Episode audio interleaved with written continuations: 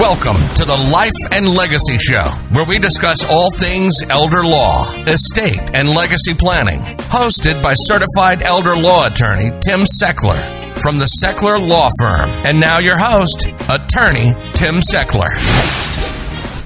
And welcome to this week's edition of the Life and Legacy Show, sponsored by the Sechler Law Firm, where great families make great estate plans. My name is Tim Sechler. I am your host here each and every weekend, uh, where we discuss all things estate planning, elder law, uh, the things I think you need to know in order to make great estate planning decisions. Uh, and on this show, if you're new to it, we provide uh, what I what I think to be interesting and relevant information for families who are taking a look at, at doing some estate planning. You know, th- this stuff can get pretty complicated, and the, the the thing you want to do is become educated before you start making decisions. Uh, for for many many families, especially like when we get to re- retirement years, it is insufficient to simply uh, do a will and say, "Hey, um, equal shares to the kids," because that that that type of planning really doesn't reflect reality. Um, wills, the primary purpose of a will is to answer the question, who gets my stuff when I pass away? Which is a question, of course, that we have to answer, but there's a lot of other questions like, should I avoid the probate system? Should I um, do anything to protect assets from like long term care expenses?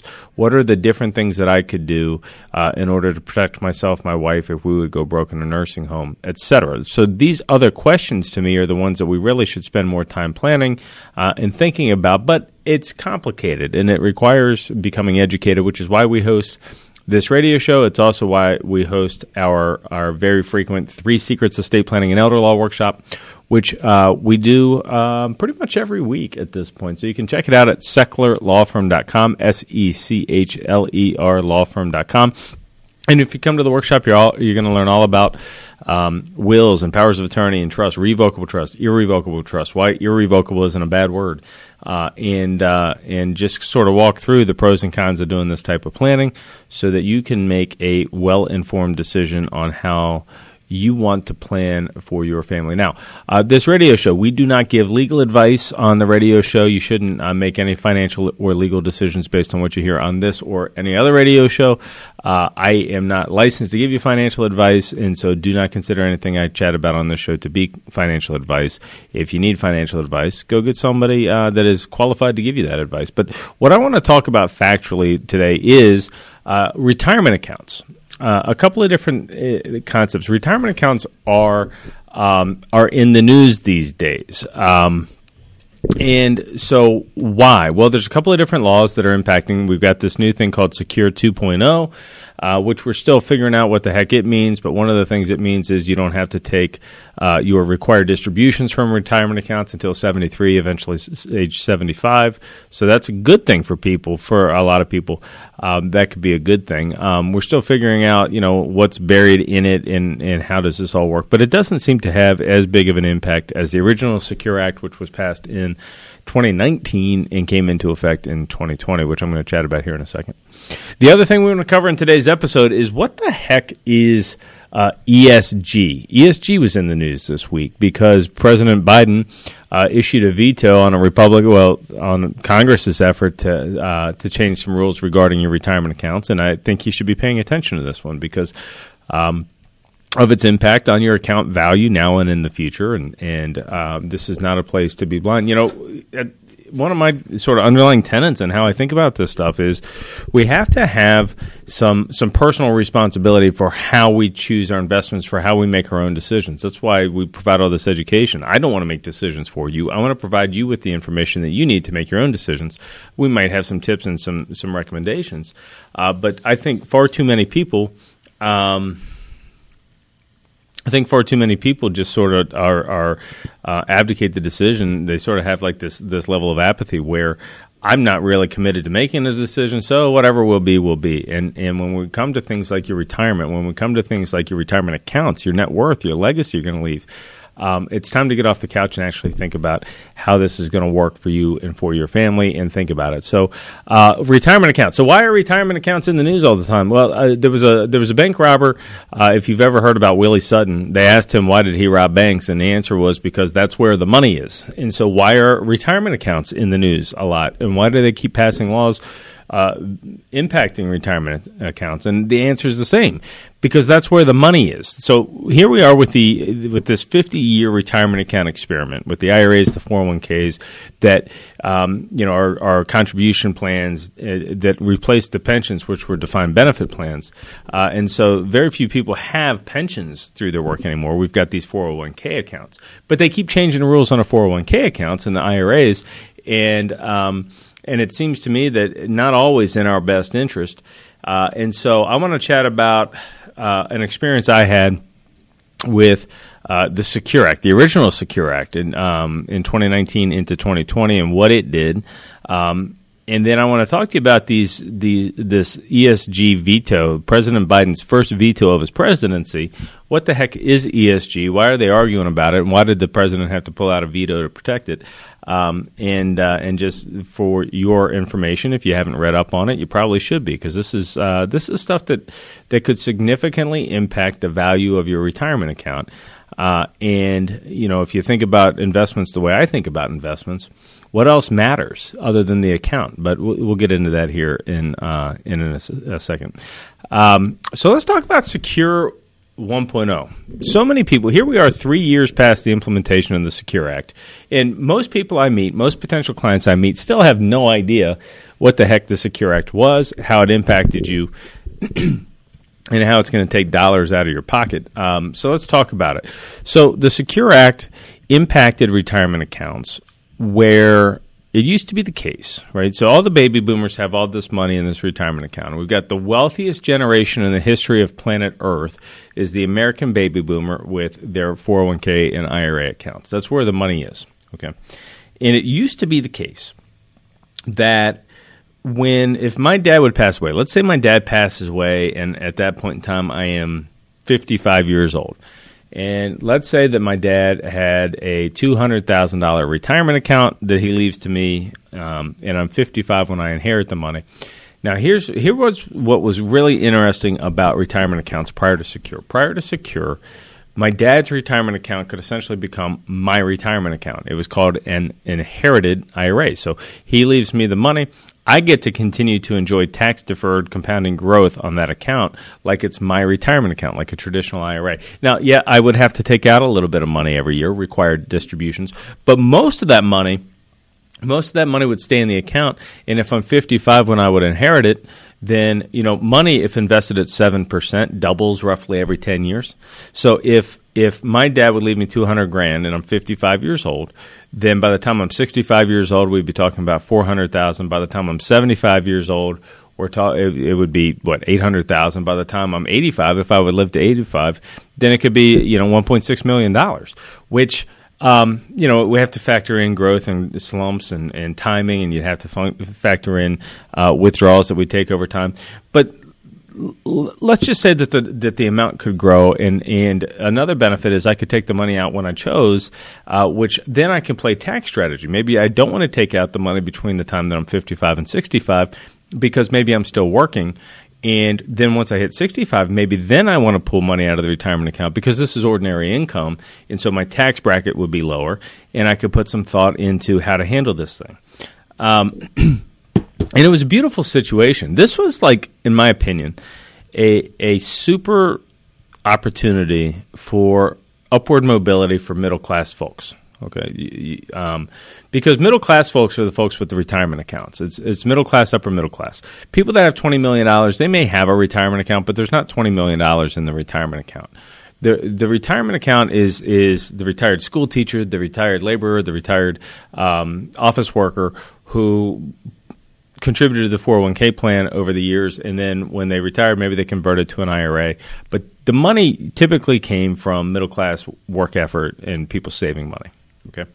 Now, after the Secure Act, which passed in, in the fall of 2019 and became effective in uh, January of 2020, and it kind of got buried underneath all the COVID news back then, they changed the rules. So, so the rule that they changed with the Secure Act is now if dad passes away and I'm 55 years old, I no longer have um, the ability to pull the money out over my life expectancy.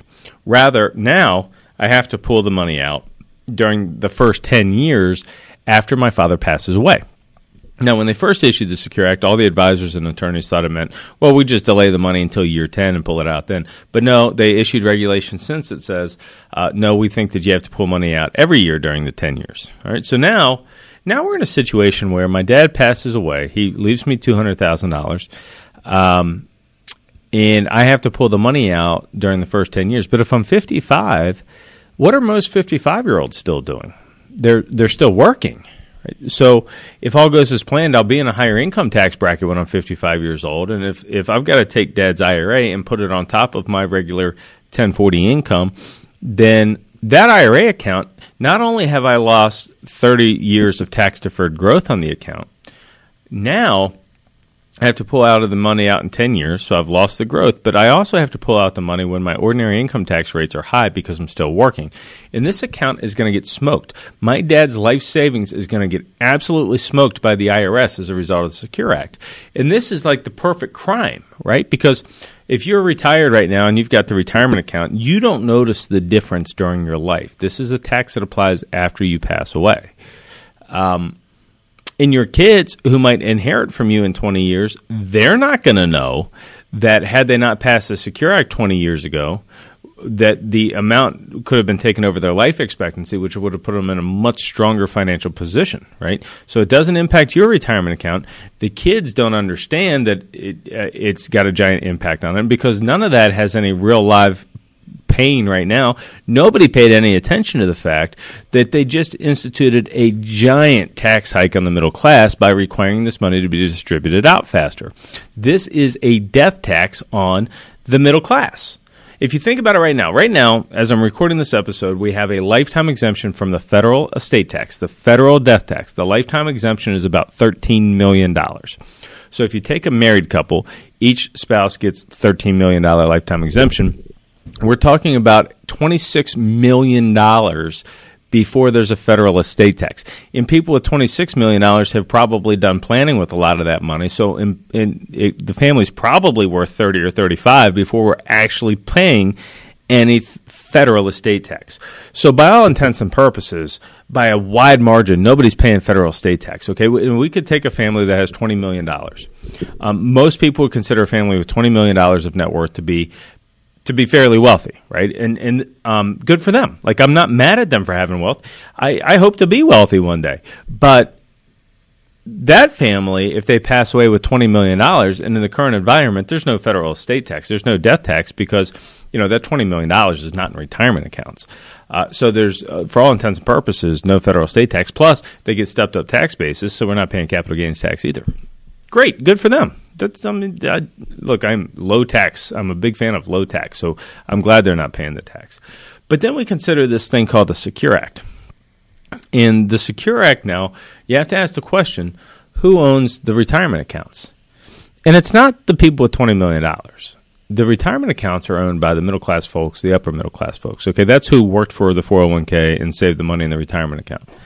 Um, now, when that person passes away, let's take a person who worked hard as a school teacher uh, and was able to save $700,000 in a retirement account. That's a nice retirement account. When that person passes away, now that person's children have to pull all the money out of that account within 10 years after they pass away and pay ordinary income tax rates. We're not getting any stepped up anything. This is ordinary income. So while it's not technically a, a death tax, it is an income tax that is due within a defined period of time after someone passed away because they passed away. It sounds an awful lot like a death tax, and it sounds an awful lot like there's a death tax on the middle class and there's not a death tax on folks with $20 million. And I just have to ask the question, you know, why? And did you even know this? Like, if you're listening to this show and you're hearing this for the first time, this has been the law for three years. Why does no one talk about this stuff? And, and the answer is, we got to take a little bit of personal responsibility to understand what we own and what we don't own. And I want to tell a little anecdote about the Secure Act. Um, the Secure Act passed super fast. Um, by the time it, you know, we attorneys kind of track legislation and, and propose legislation as as it unfolds. And by the time it hit the news that the Secure Act had been proposed back in 2019, the Secure Act had already passed both houses of, of Congress, right? So, it had already passed the House of Representatives. And so the House passes this bill lightning fast, bipartisan effort. Every like, if you pay attention to Congress, no, nobody's agreeing on anything these days, right?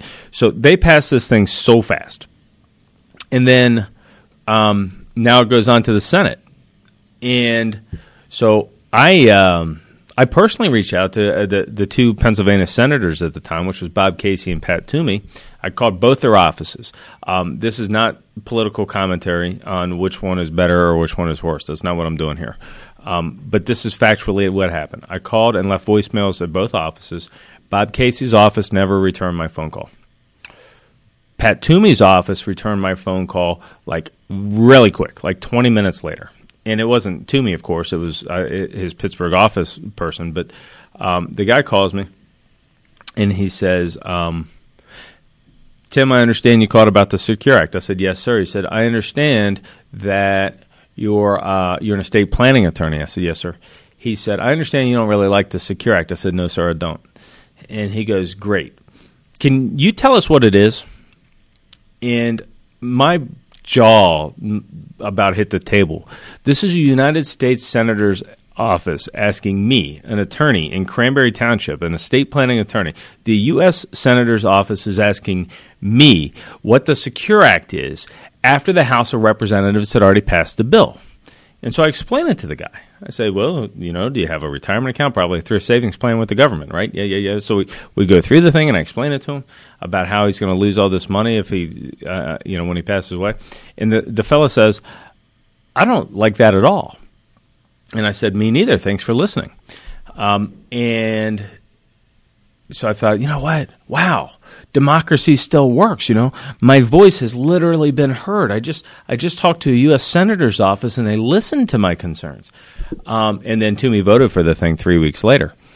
And you know, I just I've, I get more and more cynical as time goes on because this to me was just the perfect crime. They took the people listening to this radio show here. If we if we could combine all the people that are going to hear this radio show they have stolen millions of dollars from your children. You invested in a retirement account that had a promise of tax deferred growth for their life expectancy after you passed away. That was the deal when you invested your money. And now that the money accumulated, now you're in your retirement years. Now they're looking at it saying, well, wait a second, this money's actually going to transfer to the next generation. They changed the deal on you. And you should be furious about this.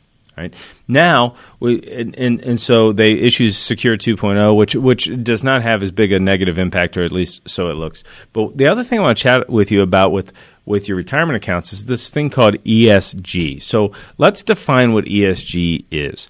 So I am on Forbes.com. All right. Now, I don't want to make up a definition, so I'm going to use Forbes.com's definition. Here's what it says The ESG strategy means investing in companies that score highly on environmental societal responsibility scales as determined by third party independent companies and research groups. At its core, ESG investing is about influencing positive changes in society by being a better investor, says Hank Smith, head of investment strategy at the Haverford Trust Company. Uh, ESG technically stands for environment, social, and governance. What kind of impact does a company have on the environment? How does the company improve its social impact, both within the company and in the broader community? Uh, and how does the company's board and management drive positive change? Okay, so here's the context, at least as I see the world, and as, at least when I went to business school and, and have a finance degree. When I went to business school and have a finance degree, I was taught that the company's leadership should be meant to drive profit for its shareholders, its stockholders. The goal of the leadership of the company is to increase the value for its owners, who are the stockholders. Okay. Now we take a basket of stocks and we put it into a thing called a mutual fund. Mutual fund is now a basket of company stocks and a bunch of other companies' stocks, and they're all compiled together to sort of hedge risks and whatnot. That's called a mutual fund. Most retirement dollars, lots of retirement dollars, maybe I shouldn't say most because I really don't know, but lots of retirement dollars are invested in mutual funds. Okay. So then the theory goes, at least if it's my retirement account and the way I was taught about finance when I went to business school was if I'm investing money in a retirement account, it is to grow that money because I don't count on Social Security being there when I'm in retirement years. and that money should grow over time so that when I retire, I've got money in a retirement account that I can live on. So then my goal with my retirement account is to increase its value over time because I own a little little slice of each of those companies and it is my understanding that each of the directors of those companies are working hard to increase the share price for me, its owner, right? I mean that's my understanding of the thing. But then we got um, the government kind of getting involved with this a little bit, and it turns out that there was a Department of Labor rule. Department of Labor uh, governs 401k and retirement accounts to some extent. Um, that allowed the, the managers of these funds and the managers of the uh, of the retirement funds to include ESG factors. Now they had to write a rule. Let's just think about this. They had to write a rule that would allow um, the the people managing the money to consider ESG factor. And the reason that they had to create a rule, at least as I see it, was because before they created created the rule, the fund manager's job was to increase stock price. So we had to actually create a rule that allowed them to do something other than this. And this is a couple years old now. And so finally, the um, Congress said, "Wait a second, wait a second. Um, this may not be in investors' best interest. Maybe we don't want to have this occur uh, because the investors, boy, man, maybe Social Security is going to be broke when they when they need to retire. So maybe we actually want the value in the accounts to be higher so that they can retire and, and have a decent retirement and not be on the government dime. So so maybe we shouldn't allow them to consider ESG rules. Um, and then so Congress, both houses passed a, a rule getting rid of this thing and and Joe Biden just vetoed it. So Joe Biden vetoed the rule that came out of Congress that was going to get rid of this nonsense, and that's my opinion. Nonsense. That's my opinion. Um, he vetoed the rule. Okay, now, so now the the the fund managers can still consider these things, um, and you have to understand this was bipartisan. Congress was trying to get rid of it. All right, so then then one must ask what's going on here. Um, so I am now on CNN.com, and um, CNN has a quote from Chuck Schumer this isn't about ideological preference. It's about looking at the biggest picture possible for investments to minimize risk and maximize returns, he said, noting it's a narrow rule that is literally allowing the free market to do its work. Well, wait a second. If the free market was doing its work, then why would we need a rule that allows the managers of the funds to consider something other than stock price?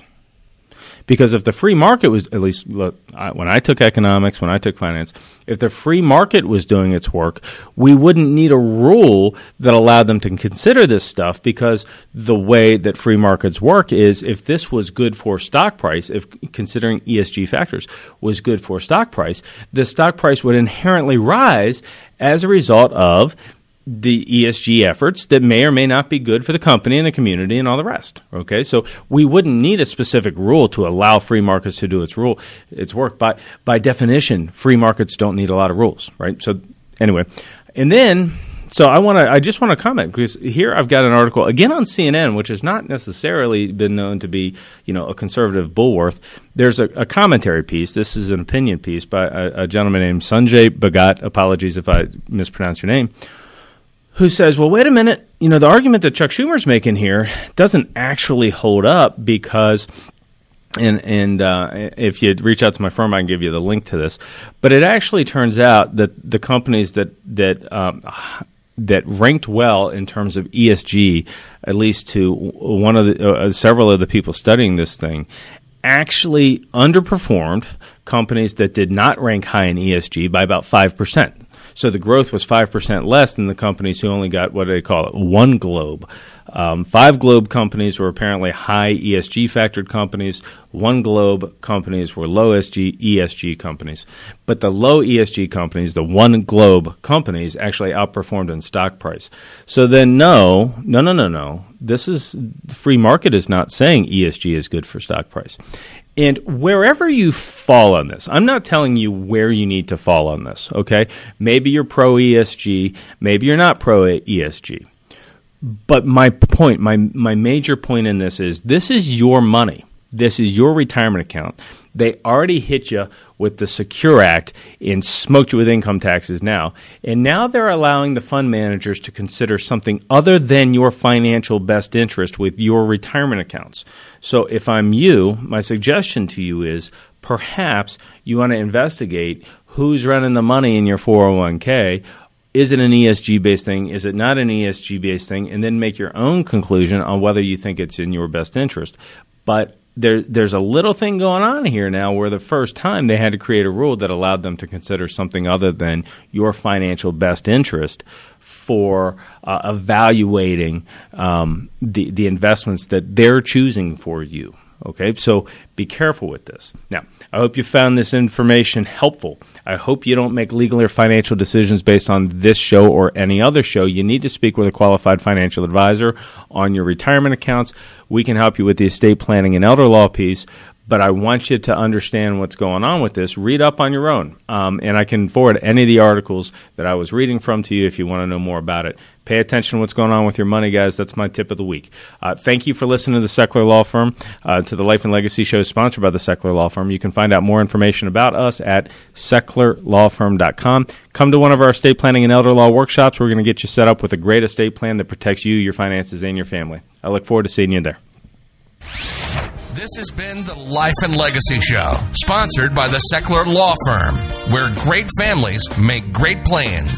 SechlerLawFirm.com or call 724 841 1393.